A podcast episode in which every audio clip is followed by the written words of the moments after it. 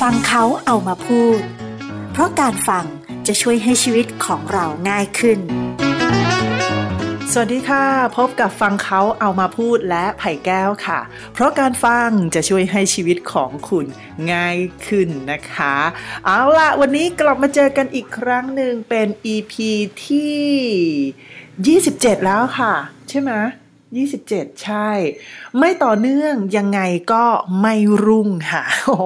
EP นี้นี่ต่อกันมาจาก EP ที่แล้วหรือเปล่าไม่แน่ใจ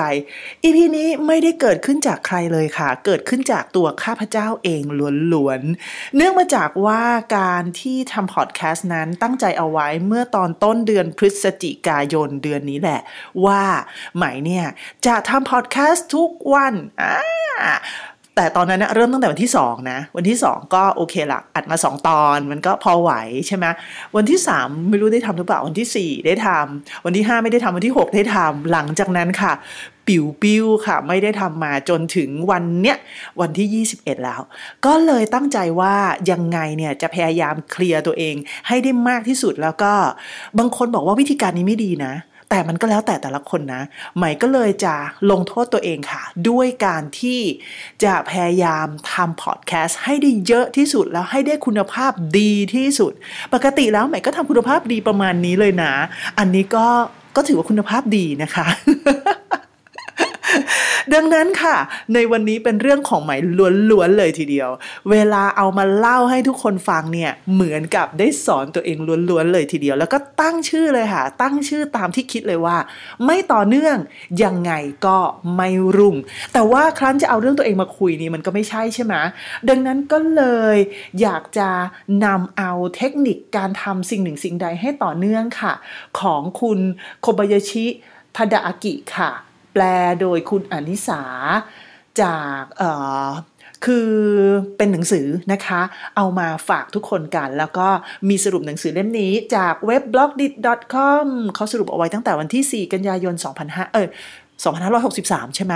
2020 นะคะ ก็ไม่คิดว่ามันดีก็เลยเอามาฝากทุกคนกัน จริง ๆอะที่มันดีมากๆแล้วก็ชอบมาก ๆ คืออะไรรู้มาทุกคน นั่นก็คือ ปกอะค่ะ หลังจากมีชื่อหนังสือเรียบร้อยแล้ว ตรงข้างล่างอะมันมีข้อความจากปกที่จริง ๆอะมันแค่ประโยคนี้ประโยคเดียวก็จี๊ดโดนใจ เขาเขียนเอาไว้ว่า ความลับของพลังความต่อเนื่อง คือเบื้องหลังความสำเร็จ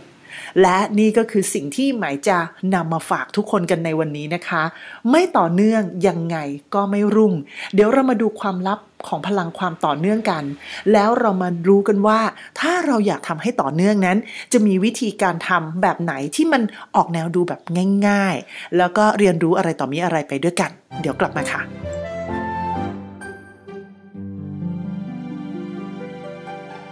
ฟังเขาเอามาพูด เพราะการฟังจะช่วยให้ชีวิตของเราง่ายขึ้น มาจะมามามามามา ไม่ต่อเนื่องยังไงก็ไม่รุ่งค่ะ EP ที่ 27 ของฟังเขาเอามาพูดนะคะ วันนี้อย่างที่บอกว่าเราเนี่ยบอกตัวเองว่าเฮ้ยถ้าไม่ต่อเนื่องเนี่ยยังไงก็ไม่รุ่งอันเกิดมาจากว่า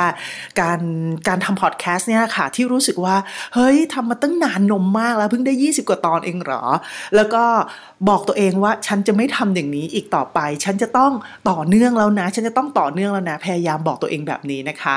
ดังนั้นเรามาดูกันว่าเทคนิคทำสิ่งใดสิ่งหนึ่งให้ต่อเนื่องของคุณโคบายาชิที่เขียนเอาไว้เนี่ยเขามีอะไรมาเล่าให้เราฟังบ้างโดยสรุปนะคะ โดยสรุปแบ่งการสรุปออกมาเนี่ยเขาแบ่งการสรุปมาเป็น 4 ข้อด้วยกัน เขาบอกว่าก่อนอื่นน่ะคนเราจะต้องรู้จักตัวจริงของนิสัยก่อนว่ามนุษย์เราเนี่ยมันจะต้องมีนิสัยอยู่แล้วในแต่ละคน แล้วเรื่องของนิสัยโดยพื้นฐานของแต่ละคนเลยนะ มันมี ลักษณะแบบนี้ นั่นก็คือคนธรรมดาธรรมดาอย่างเราเราเนี่ยแหละค่ะทั่วไปเนี่ยเราจะได้รับความเชื่อถือและเสียงชื่นชม ก็ต่อเมื่อรักษาความต่อเนื่องของสิ่งที่ทำอยู่เท่านั้น คือจริงๆ หมายว่ามันทุกคนเลยนะ ก่อนที่คุณจะไปเป็นซูเปอร์สตาร์เนี่ยคุณจะเป็นคนธรรมดาก่อนแต่ถ้าเกิดว่าคุณเนี่ยทำมันไปต่อเนื่องต่อเนื่องต่อเนื่องแล้วเนี่ย วันหนึ่งพอคุณสำเร็จคุณก็กลายเป็น somebody ถูกไหมเออ เพราะฉะนั้นคนธรรมดาอย่างเราเราเนี่ยจะได้รับความเชื่อถือแล้วก็เสียงชื่นชมก็ต่อเมื่อรักษาความต่อเนื่องของสิ่งที่ทำอยู่นั่นเองนะคะ ดังนั้นเขาบอกว่ารู้ไหมว่าเกือบครึ่งหนึ่งของพฤติกรรมที่เราแสดงออกมาเนี่ยในชีวิตของเราเลยนะ มันมาจากนิสัยของเรานั่นเองค่ะ คุณผู้ฟังเคยเจอใครไหมที่รู้สึกว่าทำอะไรแล้วก็จับวางจับวาง เขาบอกว่าอย่างนี้ค่ะ เขาบอกว่ายิ่งคุณคิดว่าจะเลิกนะ คุณจะยิ่งทำมันไม่ได้ หมายความว่าถ้าคุณทำอะไรไปสักแป๊บหนึ่งแล้วอะหรือสักพักใหญ่ ๆ แล้วอะคุณรู้สึกว่า เฮ้ย เลิกเถอะนี่แหละ คุณจะทำมันไม่ได้เลยนะคะ ดังนั้นถ้าเกิดเรารู้สึกว่าเรากำลังจะคิดว่า เลิกอะอย่างเงี้ยคุณจะต้องพยายามเบี่ยงเบนความสนใจไปทำอย่างอื่นก่อน แล้วค่อยกลับมาทำมันใหม่ ยกตัวอย่างเช่นพอดแคสต์ใหม่อะนะ เดิน คือคือคือหมายลิสต์เขียนเอาไว้เรียบร้อยแล้ว ว่าเราจะทำอะไรบ้าง มีเนื้อหาเรียบร้อยแล้ว แต่คุณผู้ฟังนึกออกไหมการบันทึกเป็นสิบตอนน่ะในแบบช่วงต่อเนื่องกันน่ะในช่วงบ่ายอะโอ้โหนรกชัดๆ แล้วแบบมันพันิชตัวเองอะมันลงต้องลงโทษตัวเองให้ได้อะมันก็เลยมีความรู้สึกว่าโอ้เลิกก่อนดีไหม แล้วหม่ก็ เดินไปค่ะ แล้วไปเปิด YouTube ดู ไปเปิดข่าวดู ไปฟังเพลงถ้าฟังเพลงนี้ยาวแน่ ก็เลยแบบเออเปิดเปิดแค่สั้นๆ แล้วก็บอกตัวเองว่า ฉันต้องทำเลยอ่าพอเสร็จแล้วนะ ก็กลับมาแล้วก็มาบันทึกต่อนั่นเองนะคะ เออ เทคนิคแบบนี้ก็ดีเหมือนกันนะคะ และอีกหนึ่งอย่างเขาบอกว่าให้คุณได้รู้เอาไว้นะ ว่าคุณไม่จำเป็นต้องเลิกสิ่งที่กำลังทำเพื่อจะไปเริ่มต้นทำนิสัยใหม่ ๆ นิสัยดีๆอะ ไม่จำเป็น คุณสามารถที่จะยังทำของเดิมอยู่ได้ แต่ก็ เริ่มสิ่งใหม่ ๆ ที่มันดีได้ โอเคนะเออถ้าคุณรู้ตัวจริงของนิสัยลักษณะของนิสัยพื้นฐานของนิสัยที่มนุษย์ทุกคนเป็นแบบนี้แล้วเนี่ย ชีวิตมันก็จะง่ายขึ้นนะคะ ข้ามไปยังข้อ 2 เลยทีเดียว พอเรารู้ตัวจริงของนิสัยแล้ว เราก็ไปหาเทคนิคการเริ่มต้น แล้วก็ขยับสู่การลงมือทำมันค่ะ อย่างแรกเลยขอให้เพื่อนๆทุกคนเนี่ยเขียนสิ่งที่ต้องทำและอยากทำลงในกระดาษก่อน อย่างที่สองค่ะ พอเขียนลงไปแล้วเนี่ยพยายามลดขั้นตอนในการเตรียมที่จะทำสิ่งเหล่านั้นน่ะให้ง่ายที่สุด คือคนเราเนี่ยมันจะเลิกก็เพราะมันยากนี่แหละ เพราะฉะนั้นลดขั้นตอนการเตรียมให้ง่ายที่สุดนั่นเองนะคะ ไม่เคยพูดเอาไว้แล้วนะ ว่ามันจะมีการลดขั้นตอนอะไรยังไงในหนังสือเล่มก่อนๆยังไง ก็ลองกลับไปหาฟังดูนะคะ ข้อที่ 3 ค่ะ ให้คุณแบ่งซอยสิ่งที่คิดว่าอยากทำเนี่ย สมมุติว่าคุณบอกว่าคุณอยากจะขายชาให้ไปได้ทั่วโลกโอ้โหพระเจ้า ใช่ไหมมันจะรู้สึกแบบ อะ แบ่งซอยย่อยก่อน ฉันจะขายให้ได้ทั่วเอเชีย อ่า ในปีนี้ ปีนี้ปีนี้ฉันแล้วต่อไปซอยย่อยอีก ฉันจะขายให้ได้ใน Southeast Asia ในปีนี้ ฉันจะขายให้ได้ในประเทศไทยในปีนี้ ฉันจะให้คนรู้จักชาของฉันในจังหวัดตรังในปีนี้ อะไรอย่างเนี้ย มันก็จะซอยลงไปเล็กๆๆๆมันก็จะรู้สึกว่า อืมนะ มีความเป็นไปได้หน่อยนะคะ แล้วอย่างที่หมายบอกว่าในปีนี้ในปีนี้ให้คุณข้อที่ 4 นะ จดวันเวลาที่จะทำไว้ในสมุดบันทึกเลย หมายความว่าแม้ว่าคุณไม่มีอารมณ์อยากทำก็ตาม คุณก็ต้องจดเอาไว้ว่าคุณจะทำในวันไหน ยกตัวอย่างเช่นเหมือนหมายเงี้ยหมายก็แบบจริงๆเหมือนคุณจะจดเอาไว้นะ แล้วก็ควรจะแบบตั้งปฏิทินเตือนเอาไว้เลยในโทรศัพท์มือถือก็ได้ว่า เอาละถึงเวลาแล้วเธอจะต้องทำแม้ว่าเธอจะไม่อยากทำก็ตาม ถ้าเราทำแบบนั้นแล้วเนี่ยมันก็จะมีโอกาสทำให้เราเนี่ยขยับสู่การลงมือทำได้มากขึ้นนะคะ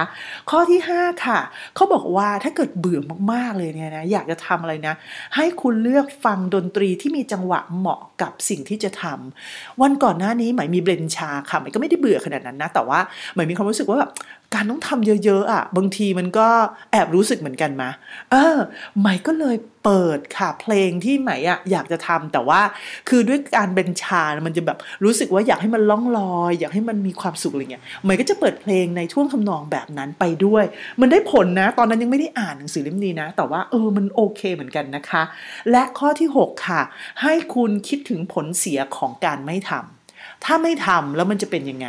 อันเนี้ยชะงัดนักค่ะ จะบอกให้ว่าเราจะรีบลงมือทำทันที ผ่านไปแล้วสองข้อนะคะ หลังจากที่คุณได้เทคนิคเริ่มต้น ขยับไปสู่การลงมือทำแล้ว เรามายังข้อที่ 3 กัน เขาบอกว่าข้อที่3เนี่ยหัวข้อที่ 3 ก็คือว่าเทคนิคการดำเนินต่อ สร้างกลไกไม่ให้ล้มเลิกกลางคันจะต้องทำยังไง 1. มองหาคนแบบเดียวกันกับเราค่ะ คนที่มีเป้าหมายเหมือนกันกับเรา แล้วชวนกันมาค่ะ เพราะเขาจะทำให้เรามีพลังในการไปต่อ อย่างที่สองค่ะ ลงมือทำเนี่ยเพื่อคนอื่นนอกเหนือจากเพื่อตัวเอง เพื่ออะไรเพื่อให้เรามีแรงกระตุ้น ยกตัวอย่างเช่นเฮ้ยฉันจะขยันทำงานนะ เพื่อที่ฉันจะซื้อของขวัญอันนี้ให้แม่ เออ อย่างเนี้ยมันก็จะทำให้เราเนี่ยมีแรงกระตุ้นมากยิ่งขึ้นนะคะ เพราะว่าคนเราเนี่ยรักตัวเองอะ่ะมักจะมักจะรักแบบ รักแบบงงๆอะนะ เพราะฉะนั้นหาการลงมือทำเพื่อคนอื่นนอกเหนือจาก เพื่อตัวเองนะคะ เพื่อให้เรามีแรงกระตุ้นมากขึ้น ข้อที่ 3 ค่ะเขาบอกว่า เวลาคุณทำอะไรให้ทำในเวลาเดิมๆที่เดิมๆซ้ำๆเพราะมันจะทำให้ร่างกายเนี่ยจดจำการกระทำเหล่านั้นให้ได้แล้ว ครั้งต่อๆไปเราจะทำมันได้ง่ายขึ้นนะคะ ข้อที่ 4 ค่ะ เอากิจกรรมที่ไม่สนุกหรือสิ่งที่ไม่สนุกเนี่ยมาแทรกระหว่างสิ่งที่ทำแล้วสนุก เวลาเราทำเราจะได้ทำอย่างต่อเนื่องบางทีพอไม่สนุกไม่สนุกไม่สนุกติดติดกันมันไม่ไหวนะ มันต้องเอาสิ่งที่มาสนุกเนี่ยกันกันเอาไว้บ้างนะคะ ในการสร้างกลไกเพื่อที่ให้เราไม่ล้มเลิกกลางคันนั่นเองนะคะ ข้อที่ 4 ค่ะ นั่นก็คือเขาบอกว่าเมื่อเราเนี่ยอยากจะให้เกิดความต่อเนื่อง เราต้องมีเทคนิคเลิกค่ะโอ้ บางคนบอกอ้าวไหนบอกว่าต่อเนื่องเลิกทำเหรอ ไม่ใช่ ให้เราเลิกนิสัยที่มันไม่ดี แล้วเลิกได้เมื่อไหร่ นิสัยที่อยากจะให้เกิดขึ้นมันจะค่อยๆเกิดขึ้นอย่างสมบูรณ์ ข้อที่หนึ่งที่เราควรจะเลิก นั่นก็คือว่าเมื่อไหร่ที่เรากำลังจะหาข้อแก้ตัว เลิกหาข้อแก้ตัวแล้วให้พูดกับตัวเองว่า เราจะลงมือทำนี่ไงเหมือนหมายไงตะเกียกะจะเลิกแล้ว ไม่ได้เราต้องลงมือทำเอออันนี้มันเข้าท่าแฮะ อย่างที่สองค่ะ วางสิ่งที่จะทำให้เราเลิกทำเนี่ยไปไกลๆซะยกตัวอย่างเช่น โทรศัพท์มือถือ สิ่งรอบตัวรีโมททีวี กุญแจรถที่จะออกไปข้างนอก ไปแฮงเอาท์กับเพื่อนอะไรอย่างเงี้ย เอาออกไปไกลๆหูไกลๆตา แล้วก็มันจะได้ไม่มีสิ่งเร้ามาเร้าให้เรา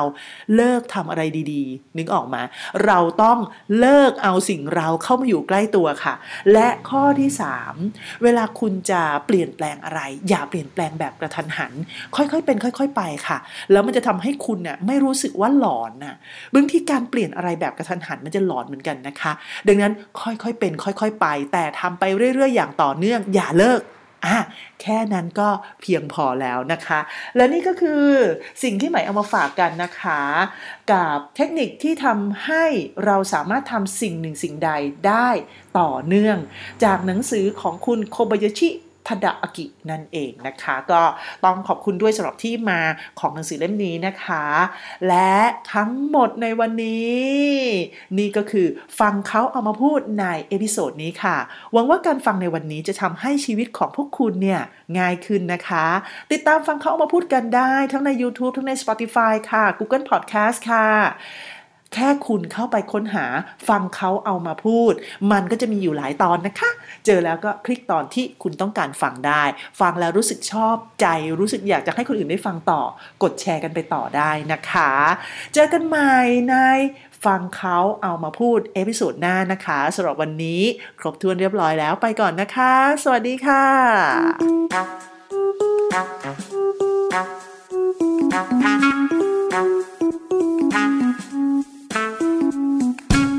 เขาเอามาพูด